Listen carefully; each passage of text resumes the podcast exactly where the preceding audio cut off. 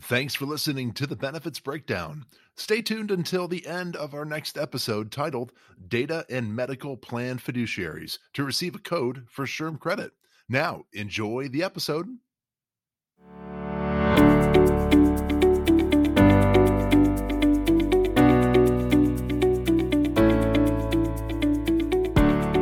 Hey, hey, hey, welcome to another episode of the Benefits Breakdown. I'm Vanessa Longnecker here with. Hey, it's Jared Boca with you. Hey, everybody, Adam Compton. Excited to connect with uh, Nick Karls and the compliance team. I know, Nick, we don't have the usual kickoff like you do on coffee and compliance talking about our coffee, but I feel like you're here we should do a deep dive into my dark roast that I'm enjoying right now. But that's copywritten. Nick won't share any of that with us at all. Oh, okay. Absolutely not. Well, Nick, thanks for joining us today. For those of you on the line that may be new to Nick, Nick is our Vice President of Regulatory Affairs and Legislative Strategy here at Brown and Brown. Eager to participate and have you on the line today as we talk about all things latest and greatest, compliance and regulations. I know you have a fun way of making really dry topics super energizing, Mr. Nick. Usually the fun way is uh, cuss words, uh, lewd stories, things like that. Uh, since this is being recorded and it's not a seminar, I think I'll keep it somewhat clean. like it, like it. Well, certainly there are a lot of hot topics that you're faced with, and no day is the same in your world or any of our worlds these days. But thought we'd kickstart things a little bit here today and talk about the current status of wellness plans and wellness plan incentives. I mean, frankly, I think it's a taking a whole new look, shape, feel, but it's built on the same frameworks when we're talking about all things post COVID and immunization status or the likes.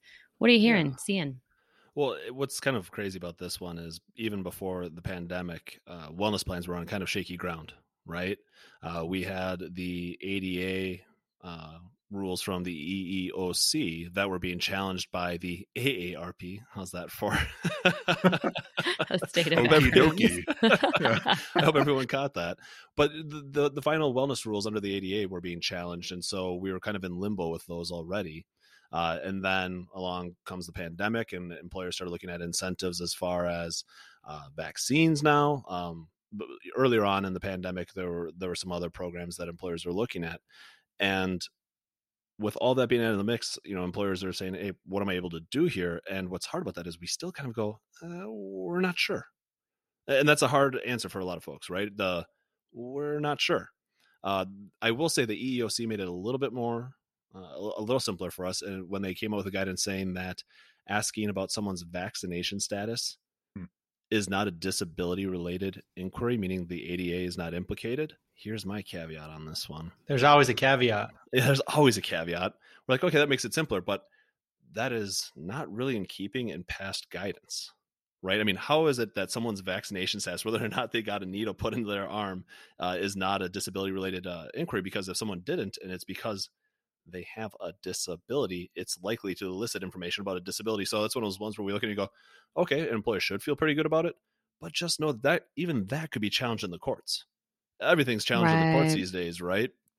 Uh, but that being said, for the employers out there, I mean, it, it did make it a little bit simpler, and I would say that you know if you're if you're looking at implementing some sort of vaccination program, whether it's for flu shots, right? Or uh, for uh, COVID vaccine, anything like that, uh, you're really just treating it like your your usual wellness program, uh, because it does involve someone's uh, health status, whether or not they've been vaccinated, on whether or not they could or could cannot get vaccinated. Uh, you know, it's a probably a health contingent program under HIPAA. I guess the ADA doesn't apply. We'll see if that holds up. and so from there, you're just looking at your usual limits as far as the rewards are concerned, reasonable alternatives, and all of that good stuff. What about rewards and penalties? Like you're seeing it shift even through that legislation or AARP one. I mean, how, help frame employers' approach to that now. Do they have to separate that language so we can't penalize? We have to incentivize, or what's the best practice there? Funny story. In my in my world, wait, wait. Funny story with compliance. All right. Funny. To, I was going to say funny to who? a vaca, vaca, vaca. Uh, what is the difference when all said and done between a penalty and a reward? Uh, in the eyes of the government, really, there is no difference because they're you're either saying, yeah, if you are doing this, you get this money, and if you don't, you don't get this money.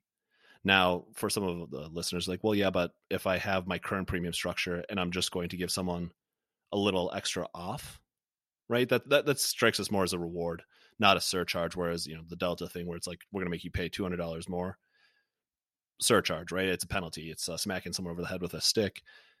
But when we look at the rules, whether it's uh, the incentive limits, uh, if we're looking at reasonable uh, reasonable alternatives, things like that, there's really no difference. Whether it's a penalty or uh, an incentive, one way or another, it's kind of um, doing the same thing and has to comply with the exact same laws, including affordability. Right? If you're subject to the employer mandate, which for a lot of our listeners out there, they, they probably are, uh, you have to keep in mind that you can't go over 30% of the total cost of self only coverage. So, Nick, outside of incentives or I guess penalties, what are other things that you're seeing come up with wellness? What are what are employers walking on shaky ground that they need to avoid or that they should try to steer away from?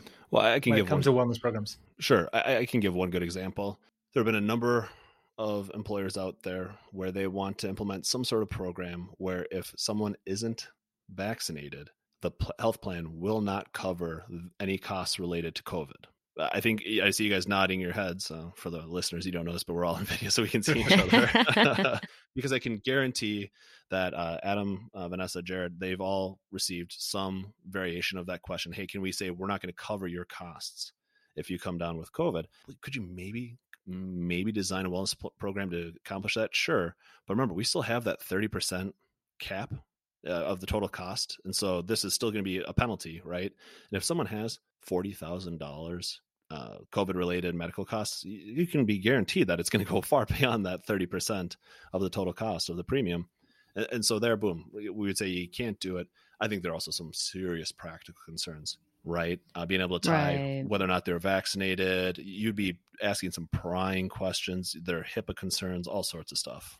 Well, and on top of it, we've just seen such a rise in breakthrough cases. So, regardless of vaccination status, you could potentially have ongoing case needs that don't necessarily make that investment or message, right, is meaningful potentially for some employers. Again, you know, the lens they look through. That, that's an excellent point. That's an excellent point. And do you really want to be putting uh, yourself, like your HR staff, in the position of having to reach out to people and say, "No, did you get vaccinated?" I don't see it coming through our health plan because I mean, you're in Minnesota, right? we don't I went and got uh, vaccinated, and they didn't ask for my health plan information, my employer. I didn't even really ask for my personal information. It, you know, on my vaccine card as my full legal name. That's about it.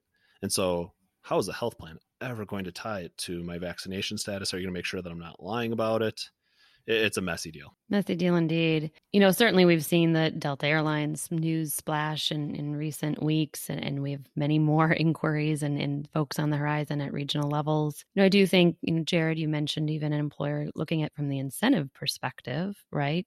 If 60% or more of their population proves vaccination status, they get an incentive payout. It's a cash payout, it's taxable, but it's another lens to look through versus, right? Because while be it, the rules may look at them relatively the same when it comes to compliance with well being programs, the message is very, very different, right? When you talk about the employee perception of one of those strategies. And I think that is the piece we hear the most struggle with, right? To find the right balance. Yeah. And I think what's interesting about that one that Jared was talking about where yeah, if we get up to sixty percent of our employees that got vaccinated, we'll give everyone cash. That that one's a little bit easier, right? Um, you could get the reward even if you didn't get vaccinated. Uh, you're freely providing that information. It's not tied to the health plan. I can kind of go through this list of things where I'm like, actually, this is probably easier to accomplish. Uh, and let's say there maybe is a, a slight compliance snafu in there somewhere. If we look at the government's intent right now, right? We look at that EEOC guidance on the uh, ADA and vaccine related inquiries. I don't think this is a high priority right now for the government to smack an employer over the head. I think they would applaud it, probably tell other employers right. to do the exact same thing. They want everyone to get vaccinated. And so when we're talking about the kind of spectrum of worry from a compliance perspective, that's pretty low down there. Yeah. Agree with it. Don't, you know, disagree with it wherever you land. Certainly, we're having a lot of dialogue when it comes to the latest and greatest of well being programs under this vaccination discussion. But the framework obviously is consistent, and the latest guidance allows for some flexibility right? Yeah. And what Yeah. we know today. We anticipate many of these things will be challenged, potentially in a court of law. So just be prepared wherever you take that stance, right? Is is clearly a piece of the message. Now, beyond that, another huge trend that we're seeing, right, is around mental health, right? Again, Yes. COVID has accelerated pre-COVID dynamics. We had significant uptick in needs, and and absolutely we're seeing all-time high in needs access points that are more difficult than others.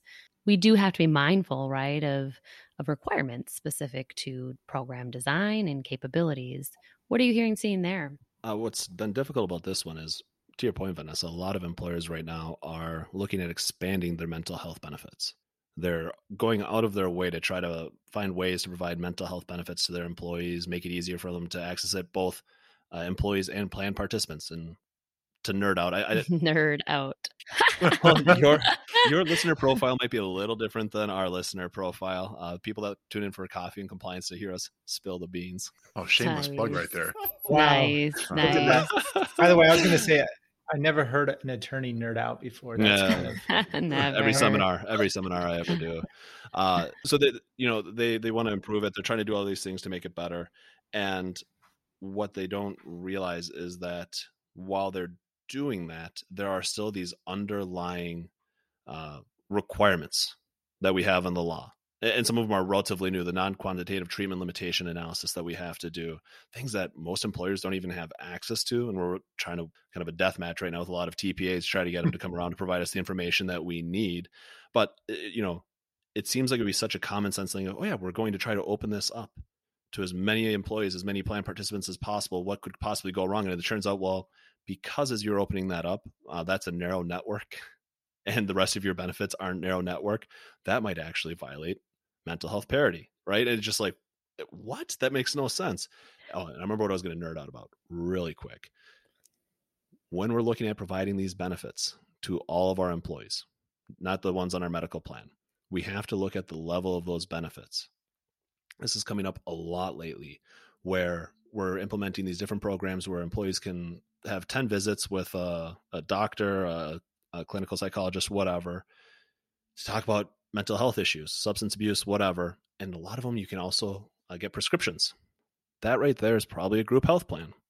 If you have an employee on that and they're part of a group health plan but they're not on your major medical you may have issues under the affordable care act ERISA a few other things because you basically have this free floating health plan that's not going to comply with you know the preventive health uh, requirements uh, the essential health benefit requirements under the ACA, just weird stuff like that. And uh, oftentimes employers aren't filing 5500s on these, you know. And so again, we have employers trying to do as many nice things, awesome things for their employees as they can, but there are always these underlying compliance concerns that we have to think about. And I know I'm talking a lot, and I'm watching you guys, and you guys are doing a great job being patient with me. again, though, I am starting to wonder what is the focus of the government when it comes to this kind of stuff. We know that we have, let's call it a second epidemic with, with mental health. Is it going to be a high priority for them to come and try to, uh, you know, smack an employer over the head, to use that phrase again, for trying to expand mental health benefits to all of their employees? You know, and they're doing it in a way that perhaps it doesn't fully comply with the ACA. Is that going to be a high priority for them at this time?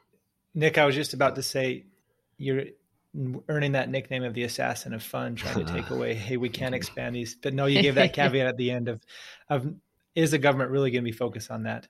Because you're right, employers are out there trying to find ways to expand these benefits to people. You're right, we will hopefully see the government be a little more lenient or maybe change some regulations around some of these benefits to be able to expand them to offer that. Have you heard any rumblings of, of any legislative changes or anything like that when it comes to mental health benefits at all?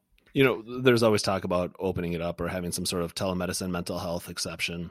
Uh, I haven't seen anything formal. And what's hard about it is it, that doesn't really come to the forefront until the government actually does take action on someone that's doing that and it makes the news. All of us in the industry go, What the heck? You know, that's such a crazy thing for you to do. And then a lot of the people that don't work in our industry are flabbergasted by it, right? I mean, think about the number of things that we deal with on a daily basis that to us has been totally normalized. But if you're talking to your average person that doesn't work in our industry, they'd be like, this is absolutely nuts. Wait, the government's going to penalize someone for providing mental health benefits to their employees during the, you know, these crazy times or, you know, even going forward. like it doesn't make any sense. And so if we saw that happen suddenly uh, the the irs or the dol comes out and says you know what? We're we're not liking the looks of this. We're going to do something about it can't you just see that article on like CNBC yeah, or something that'll like go that? over well. Yeah. go over real well. I mean the reality is some employers are looking at doing wrap networks or doing you know independent solutions to extend new access points. Others are going straight back to plan design removing barriers altogether sure. you know zero dollar copays uh, unlimited capabilities. Now certainly hsa or high deductible health plan environments don't al- enable that. Do we see shifts in the future? Do we not obviously is the golden question but uh, in a traditional ppo or hmo environment there's a different flexibility to remove some of those barriers and I'll, t- I'll ask you guys, the experts, uh, when it comes to this stuff, and this is the kind of stuff where Ben and I always, you know, on our coffee and compliance podcast, I always, that's the second plug. we, we, we always sit there and try to figure out um, what would the actual cost be, right? I mean, how expensive is it to do zero dollar copays on mental health? Uh, you know, it, when you have that kind of increased utilization with mental health, how big of an impact would that actually have on the health plan? you know, it turns out to be very little typically overall, and it's so personal Yeah. that it's one of those things that reaches these teammates or employees, and I think employers want to spend that money because it meets people where they are in their own journey in a in a in a functionally broken system. Because mental health, just by its by its market, is is hard to get access to. So I Yes. think employers are doing what they want to do. Right certainly a, a sticky one Is there any chance that someone, like let's say in a self-insured plan, is there a Yeah. chance that someone's going to hit their stop loss uh, with mental health benefits? That'd be a pretty aggressive inpatient stay, right? But Yeah. we have seen, we absolutely have seen significant mental health claim activity. Mm-hmm.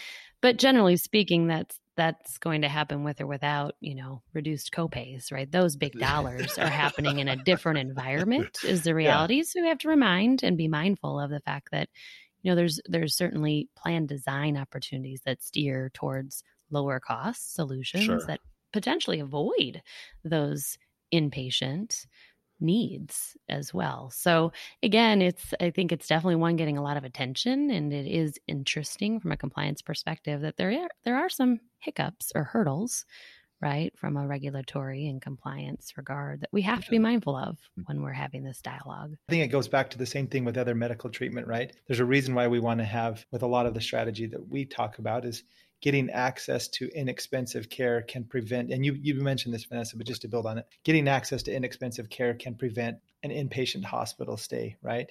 It's no different with the mental health. If you are more preventative and you're playing defense on the front end, are you going to eliminate that huge claimant down the road? If I get diabetes treatment sooner, it's and, and I'm um, adherent to my treatment plan and, and take my medications, I can prevent that inpatient hospital stay. No difference on the mental health game. If we can Right. get access to care, which is relatively inexpensive compared to inpatient hospital care, you're going to eliminate that high dollar claimant and eliminate that stop loss hit because you are getting that inexpensive treatment on the front end. So I don't see it being an issue. We, we've looked at the numbers. I mean, Vanessa, you were one of the champions with our own employer to bring Yeah. that that cost down, and I, I applaud our our own employer here for for doing just that, for thinking through that, looking at that, and and making that decision to make it zero dollar cost. Certainly a message, right, that builds a culture, right? Removing barriers so you can be the best you you can be is is super prudent, right, to every area of business and, and personal well being. So yeah, I think that's a fun one. And we're actually seeing some really cool dialogue here. Hopefully we do get some additional regulatory clarity that potentially removes some of these questions over time. But I think employers' hearts and heads are in the right place in, in regards to this conversation. Another big one I was just going to say, you know, speaking of the current climate, we've got people in and out of work, we've got different fluctuating hours, whether it's based on personal health needs and or business needs or cycles, COVID lockdowns, regional factors associated with outbreaks, you name it. We've seen just a crazy influx of conversation around what does that future of work look like? I mean, some industries, they're not necessarily going to, they don't anticipate rebounding, rebounding to the same capacity of full-time workforce that they've had in the past. They strategically know they have to extend new part-time benefits. They have to extend different type of work-life balance to meet the needs of the current climate. What, you know, we see a lot of things when it comes to plan eligibility and what are the snafus you're hearing and seeing associated with those fluctuating hours? Yep. And I think that's a great way of putting it is that there's just so much change. And we are looking at industries that are now saying going forward, we're probably moving to more of a part time population. We're not going to be able to get full time employees in here, uh, either because we can't find, find them, we can't afford them, what have you. Or they want a different balance, right? Exactly. It's, it's interesting. Even in the in the professional sphere, uh, where we traditionally haven't seen a lot of part time employees, we're seeing i'm having conversations with employers as they're trying to figure out their benefits they're saying we have these office employees that do not want to go back to the full you know a lot of these probably 50 hours or whatever uh, they want to work a reduced schedule. They understand it's you know going to be less compensation but they've reassessed what they want in life and this is the direction they want to go. No matter what an employer is doing whatever decision you make, make sure that you look at your plan documents, that it's clearly communicated in your plan documents that you're talking to your insurance carrier or to your stop loss, that all parties that need to be on board are on board and that nothing is being missed. Uh, we have had a pretty significant uptick in conversations with employers where they made some changes and either they didn't update their documents, they weren't communicated clearly, uh, or they didn't get buy in from stop loss and there's now been an issue. Uh, someone says, "Hey, I should right. be eligible for benefits." We've actually had that quite a bit. It was something I, we looked in the crystal ball about a year ago and said, "Ooh, this is going to become an issue," and it has. Uh, yeah. we're, we're, finally seeing that uh, come to fruition. Where people saying, "Hey, I should have been eligible for benefits," and then we're seeing the flip side. We are seeing stop loss auditing some larger claims and carriers auditing some larger claims and going, "Wait a second, whoa, yeah, yeah, yeah. you you have this person yeah. on the plan." Um, Turns out I don't want to pay for that. yes, that, might be you know, it's, it's, not funny, but it's real. Yes, but it's real. It's a seven hundred thousand dollar claim.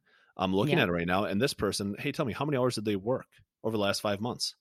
Oh, they were working 15 hours per week. Well, our agreement with you is that we would cover employees that you expected to work 30 hours per week. You don't have a stability period or anything like that. Protect them. Like, why were they covered?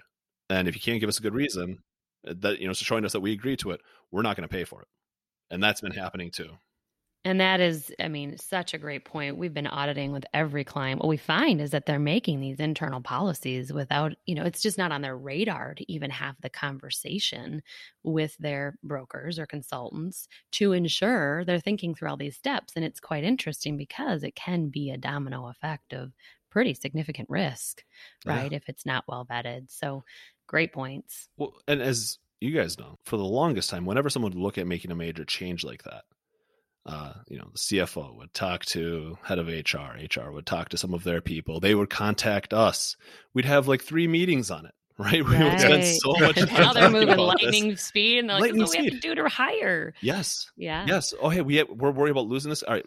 Uh, as of tomorrow, if you're working 15 hours, we're going to keep the benefits. Yeah. Uh, you know, like, wait, wait, what? what did you just okay, well, we can you know try to backtrack and make sure that's fine with everyone that needs to be fine and start updating yeah. documents. But to your point, Vanessa, sometimes we find out about it uh, a couple months right. later let's face it, our goal is your goal. We just have yeah. to find a way to make sure you can make that goal a reality without risk, right? Yes. There's pretty big risk we're seeing presented in this space. So, sure, for our listeners out there, that this is on your radar as you're thinking about your future workforce, what that looks like. We're doing cool, creative things with part time benefits that really help employers stand out in new ways. There's ways yeah. to craft solutions to meet these needs and it it's fun and there's there's a lot of opportunity there, but it is changing, right? And how are you going to compete if it's not on your radar is is a challenge.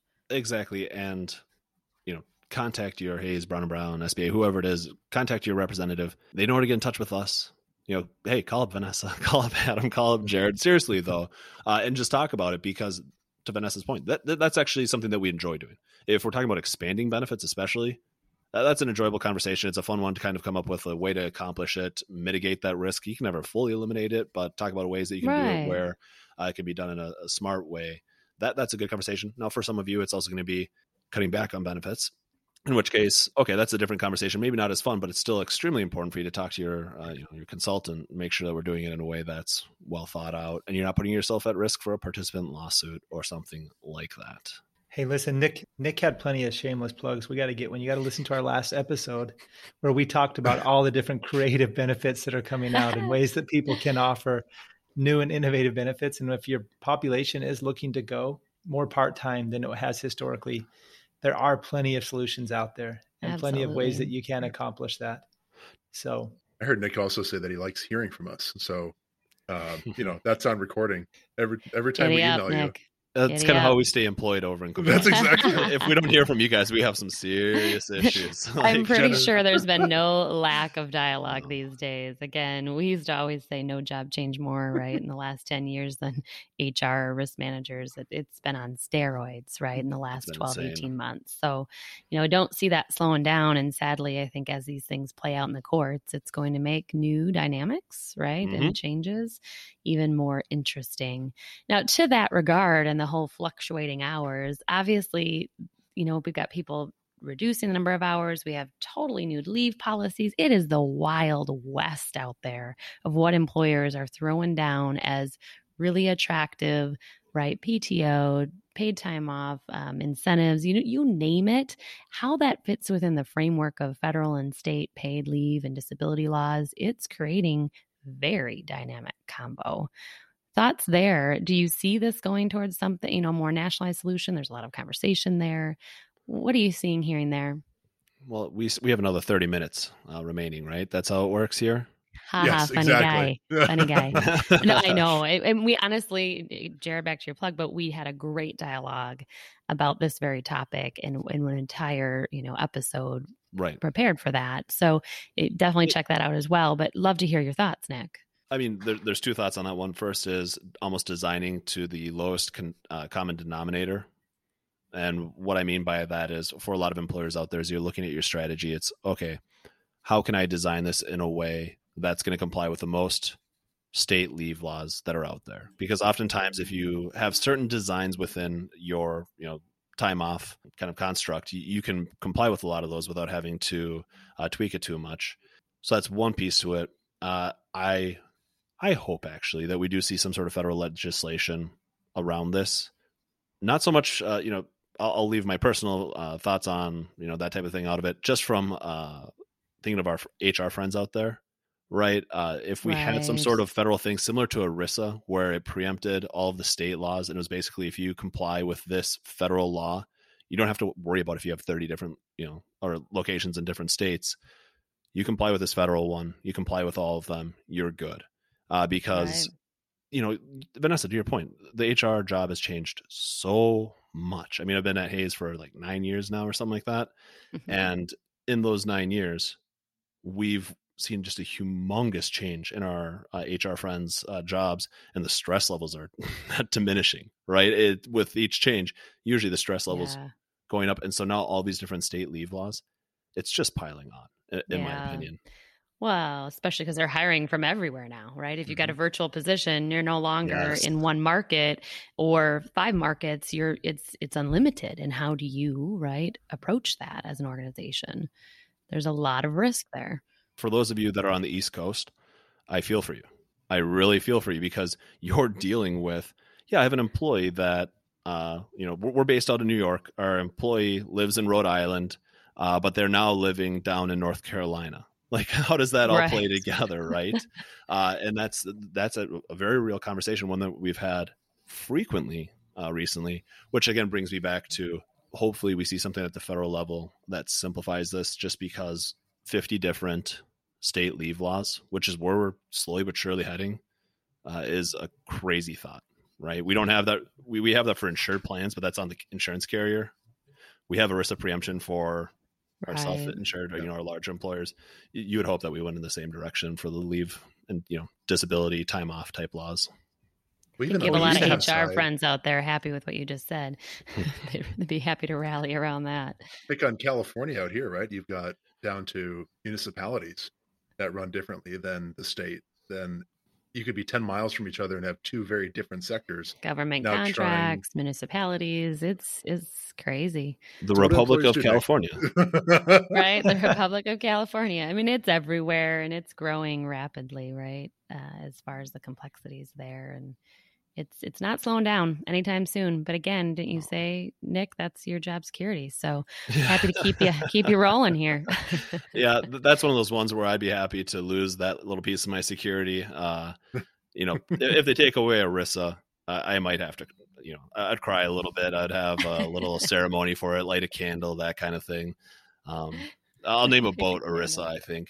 But when it comes to state leave laws, that kind of thing, if that went away, I'd probably, uh, have a celebration with the rest of the folks out there. That'd be happy to see that uh, change. Appreciate your time today. Certainly, we could celebrate lots of conversations yeah. as we look to the future. Uh, we certainly love, and, and that 30 minutes flew by fast. Certainly love every minute we have together and with all of you, our friendly listeners out there. Thank you so much for tuning in to yet another episode of the Benefits Breakdown.